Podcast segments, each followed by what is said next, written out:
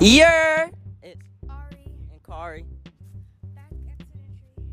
and today we're gonna be talking about things that we witnessed on a hot summer day. Something, one thing that I witnessed is that I see a whole bunch of kids when they, um, I guess their parents open up the fire hydrants and they start playing and running through the fire hydrants.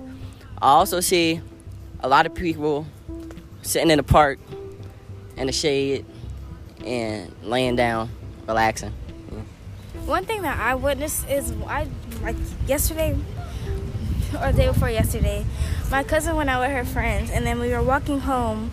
She decided that it was okay to run through a fire hydrant.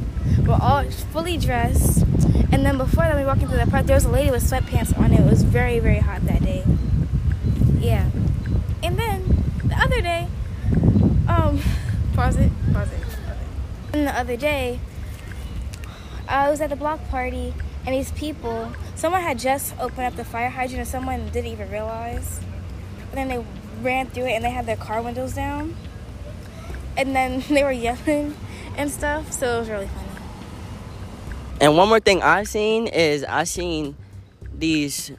It was like eight little kids, and I guess their parents blew up a little inflatable water. I mean, p- pool, and they was all playing in it and having a really good time. But I felt like that was a good way to deal with the heat. Ari, And Kari, out. peace.